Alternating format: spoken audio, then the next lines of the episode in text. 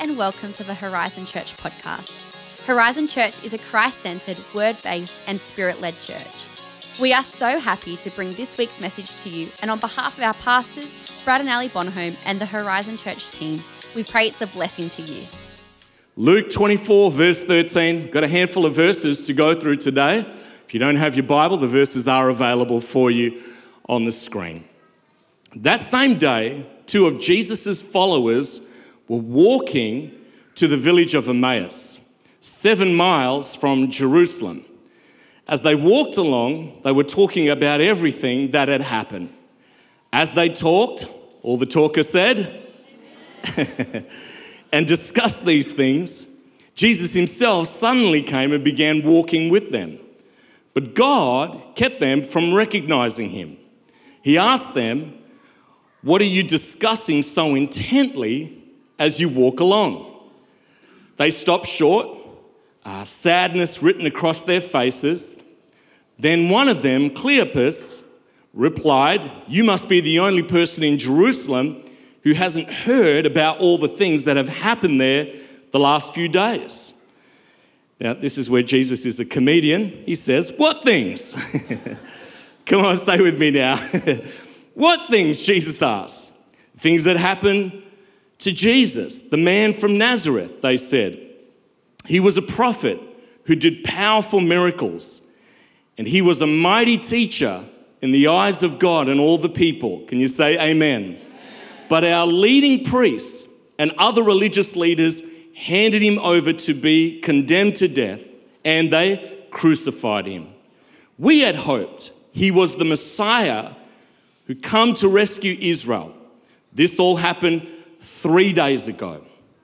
Then some women from our group of his followers were at his tomb early this morning and they came back with an amazing report.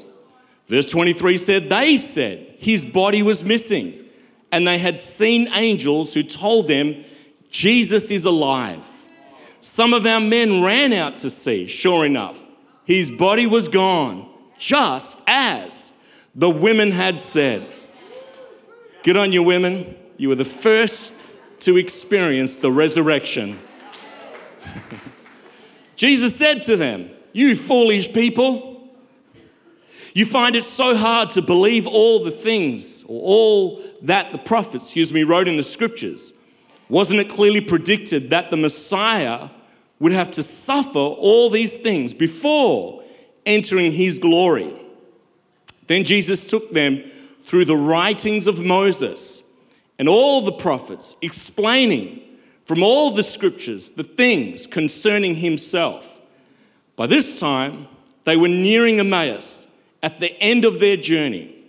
Jesus acted as if he were going on, but they begged him, Stay the night with us, since it is getting late. So he went home with them. As they sat down to eat, he took the bread and blessed it. Then he broke it and gave it to them. Suddenly their eyes were open and they recognized him. And at that moment, he disappeared. They said to each other, Didn't our hearts burn within us as he talked with us on the road and explained the scriptures to us? Many in the room today would know what it's like to feel disappointed. Perhaps your career, relationship, finances, a business decision, perhaps maybe people in the room whose children may not be serving the Lord in the way that you would have hoped. Perhaps you've been waiting to get married and time has moved on and has continued to move on and you feel disappointment. Disappointment, or disappointed, excuse me, disappointment is the negative emotion we feel when an outcome doesn't match up to our expectations. You ever been there? Ever hoped for something? Ever believed for a healing? And you're still waiting. Cleopas and his companion, they were disappointed. the master that they gave their lives to, the one that they had loved and followed, had been horribly put to death. Jesus was mocked, spat upon, crucified. He had been made a public spectacle. It was only, church, one week ago that the entire city were waving palm branches, shouting, Hosanna to the Son of David. But now, he's dead in a sealed tomb. Their hopes were dashed, and the dream was over. Ever been in a place where the dream is over? hopes have been dashed. You're believing for something, and these two despondent disciples walking the road to Emmaus summed up the situation when they said, And we had our hopes up. In other words, their hopes were down. They had their hopes up that he was the one, the one about to deliver Israel. Proverbs chapter 13, verse 12 says, Hope deferred makes the heart sick. Many of you know human hope is a fragile thing? It withers. Sometimes it's difficult to revive. A person who is without hope sees everything through a grey lens. Hopelessness can lead to despair, which eventually is accompanied by sickness in the heart. The scripture says, as they were walking along, these two disciples, Cleopas and the unknown disciple, were talking about everything. Some people talk to think, others think to talk. These disciples, they were talking, they were having a conversation.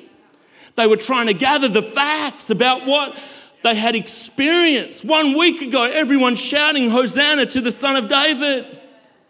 And now their hope, the Lord Jesus Christ, he's dead. And all of a sudden, as these two men were walking along the road to Emmaus, a stranger joins them. These two unknown men, watch this, they were not part of the famous disciples, they were largely unknown. In fact, we don't even know one of the names of these two men. Yet Jesus, stay with me now, Jesus came seeking. You don't need to be known. You don't need to be famous. You can be ordinary. And the Son of Man has come to seek and save that which was lost. It's not about your importance in the auditorium today. We all stand on equal ground. We are sinners saved by grace. And hope himself, Jesus Christ, walked into the lives of two unknown, ordinary men. You may see yourself as ordinary today. You may see yourself as a nobody. Who actually cares for me? I want to talk to you about a stranger in the room today who knows your need. He knows your heart. He knows what you're going through. And this, ladies and gentlemen, ended up being the most significant walk in their whole lives. We see him, watch this, as the God who enters our story. The stranger asked them, What are you talking about? and so they poured out their story to someone who seemed to be willing to listen. They tell the stranger all about their hopes and their disappointments. Isn't it a great picture? Jesus walking along the road with his despondent and confused disciples, sharing their troubles. And we see on Resurrection Sunday the resurrected Savior ministering to despondent people. There are people in the auditorium today whose hopes have been dashed. You feel like these two disciples. Your hopes have been dashed. It's been a difficult couple of years for you, walking through the pandemic. But there is a person in the room today who's seeking you out, who's searching for you today to bring you hope. All of a sudden, this 2,000 year old story is brought into the present. Whew. When disappointment, doubt, defeat, discouragement, some of you are deeply discouraged today, and despair is filling your heart.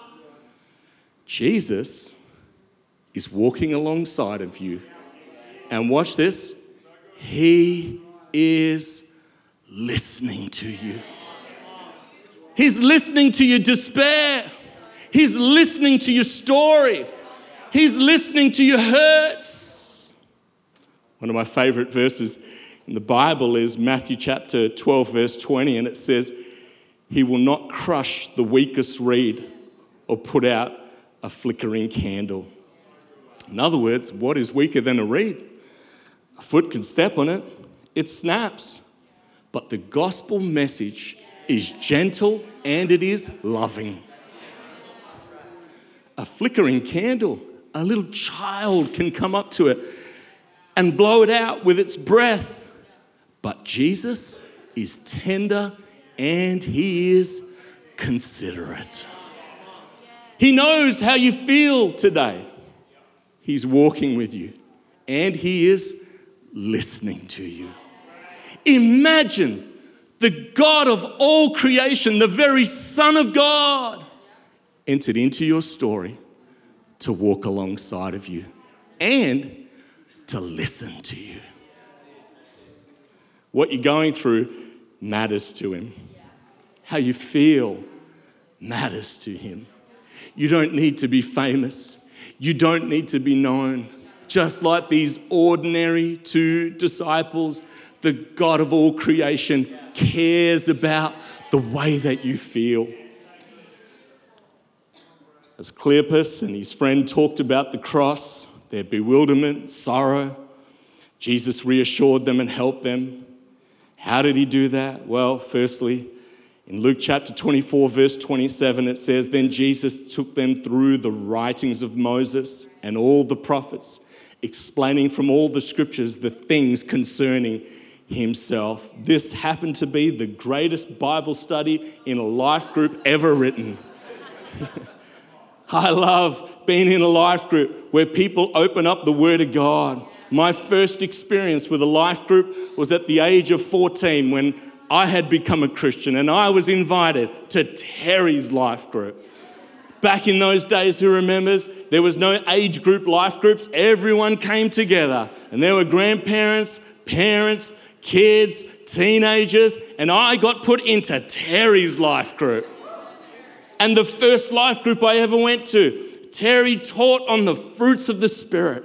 I had never heard about the fruits of the Spirit, but I listen and I engage on love and joy and peace, kindness, goodness, gentleness, patience, long suffering, humility, and self control.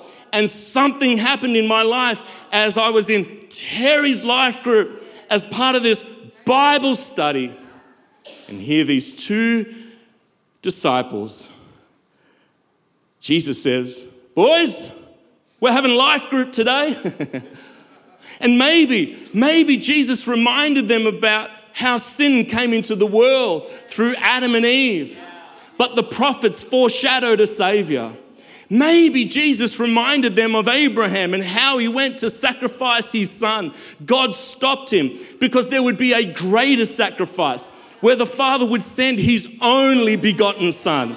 Maybe Jesus would have told them from Zechariah chapter 12, verse 10, about the pierced one. Maybe Jesus spoke to them about Isaiah, who was wounded. Jesus was wounded for our transgressions, crushed for our iniquities. And all of a sudden, something began to change in their hearts as they listened to Jesus showing them the scriptures. And all of a sudden, the greatest walk and talk was recorded. and the despondency in the heart of the disciples began to change as a stranger began to speak hope. When you're feeling hopeless, when you're feeling down, the message of Easter is that there is hope in the words of Jesus. He loves you, He cares for you, He has a plan for you, He has a future for you. You have a destiny, you have a hope, and God has not given to you a spirit of fear, one of power, love, and a sound mind. As they walked, who loves walking, by the way? Any walkers in the house this morning? They're all the fit people today.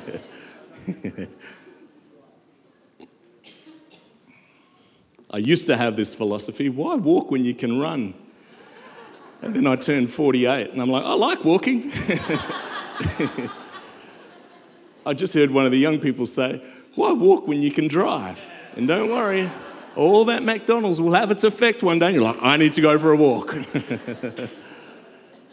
By this time, they were nearing Emmaus. And the two disciples had not known at this point in time that it was Jesus.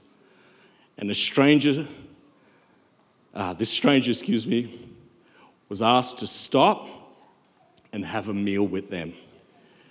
The Bible says he took the bread, he, he blessed it, he broke it, and he gave it to them. Now, watch this. This was not Jesus' home. Traditionally, in Jewish culture, the host breaks the bread and gives it to the guests. Jesus took the position of the servant, the host. He broke it, he blessed it, he gave it to them. He was in their home, but he acted as the host. And the Bible says, suddenly their eyes were open and they recognized him. He walks, he listens, he points us to his word.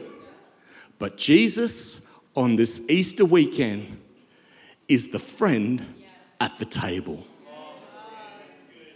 He's the friend at the table. He's not a God who's out just to issue commands and tell you what you should and shouldn't be doing. He's the friend at the table, walking, listening, pointing us to truth of how much He loves us.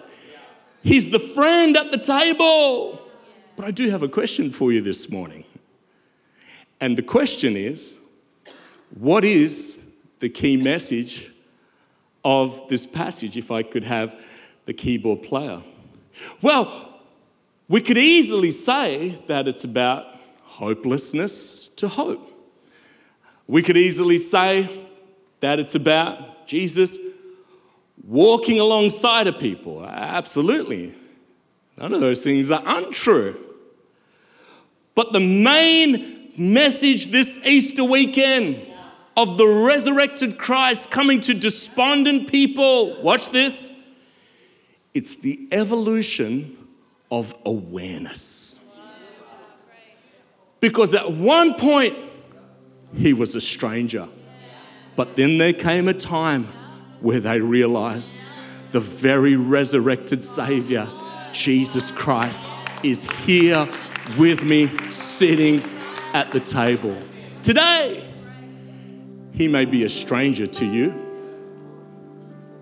he may be at a distance, he may be somebody that you're aware of. But I want to tell you, there's an evolution of awareness that's happening across the globe. and in this auditorium today. And you're hearing, you're listening, He's walking with us, He's pointing us to truth. He's the friend. Come on, He's the friend at the table. And He's saying, I love you, I care for you. I don't need to be a stranger to you. If you believe in me, if you trust in me. And all of a sudden, they turned around when, when Jesus had left and they said, Did not our hearts burn within us as he shared the scriptures with us? Something happened on the inside. This message of the gospel of a king who came, who died for you and for me. On the third day, he rose again. He's seeking, he's looking, he's looking for hurting and despondent people. And he's saying, I can be your savior. I can heal you. I can set you free. I do not need to be a stranger to you, but you can know him. Can you say amen? What a beautiful message. He's the restorer. He's the restorer of hope. He's the restorer of the ones who thought that it was all over. But Jesus came to the disappointed and he gave them hope. There's an evolution that's happening right here in this room today, and people are asking the question about Jesus. It's not a bad question, it's the right question. And the right question is He's alive, He's risen. He's alive. Come on. He's risen. He's for you. He's not against you. In a moment, on this amazing Resurrection Sunday, I'm going to ask people and give people the opportunity to open up their hearts to the love of God. Right now, Jesus may be a stranger, but you can see him and you can know him. I want you to think about it this way before I do. Imagine you're in another country. Who'd like to go on holidays to another country? Amen. you're in another country and you break one of the laws. Oh my goodness. Police come, they arrest you, and you're like, oh man, I didn't know it was accidental.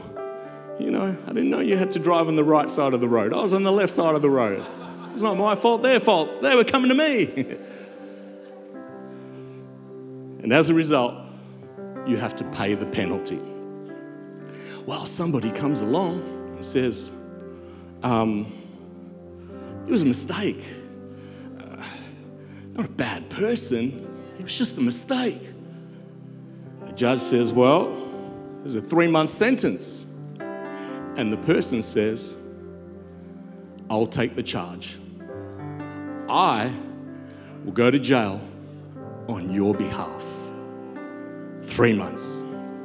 One month passes, two months, three months. So here's my question How do you know when the price has been fully paid? It's when that person has been released. He died on Friday. Saturday was silent. But then there came Resurrection Sunday. He's been released. He's paid the price on your behalf. That is the message of the resurrection.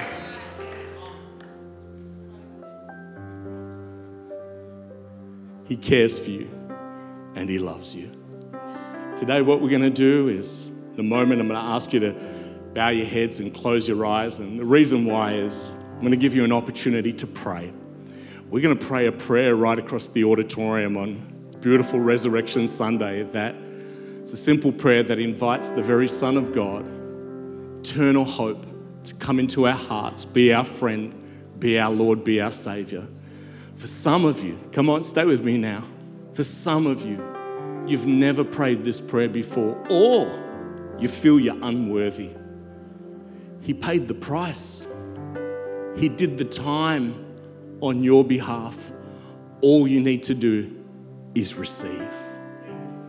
This prayer is not a magical prayer, but it's really just a simple prayer. But we're going to pray it from our hearts and we're going to say, Jesus, here I am. Change my life. Can we bow our heads and close our eyes? Could everybody in this in the auditorium pray this after me? Dear Jesus Christ, I believe in you. Come into my heart and be my savior. I repent of my sin. I receive your forgiveness, your love, and complete acceptance. I am now set free from my past. I'm now a child of God. With every head bowed and every eye closed, maybe you've never prayed that prayer before. Jesus to you as a stranger, but today something started to happen in your heart. In a moment, I'm going to ask you to lift up your hand. The reason why I want to pray for you today. If you prayed that prayer for the first time, or you've been away from God and you're coming home, on the count of three, could you lift it up nice and high? I want to pray for you today. Here we go. One, two, three. Lift it up. I'd love to pray. God bless you. God bless you. God bless you.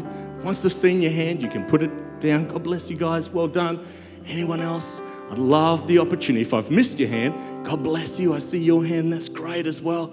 Put it up nice and high. Once I've seen your hand, you can put it straight back down. Come on, that's a whole heap of people who've opened up their hearts to the love of God.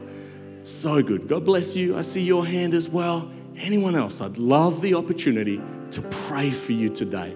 To pray for you today. Wonderful Jesus. Come on, anyone else? Just a few more seconds. God bless you. I see your hand as well. That's great. I'm glad I waited for you. So good. Anyone else? I'd love the opportunity to pray for you today. So good. So good. Awesome. Awesome. Church, can we pray for these amazing people? So, Father, I thank you today for these wonderful people. I thank you for a new beginning. I thank you that the Word of God says, if any of us be in Christ, we are new creations. Old things have passed away, all things have become new. I declare blessing over their lives. I declare increase. I thank you, Lord, that today has been a life transforming experience with the living God. We bless them. We thank you for them in Jesus' wonderful name. Come on, let's give all of those people a great clap of encouragement. Thank you, Lord. Come on, let's clap. So good.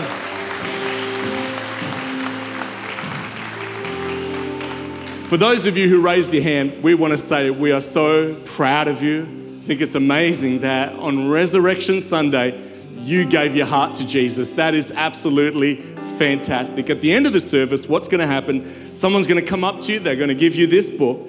It's uh, one of the books of the Bible, the Gospel of Mark, tells the story of Jesus from his birth to his death to his resurrection. And uh, you can have that as a gift and that person may ask you if you have any prayer needs, anything that you'd like to talk about, any questions that you may have.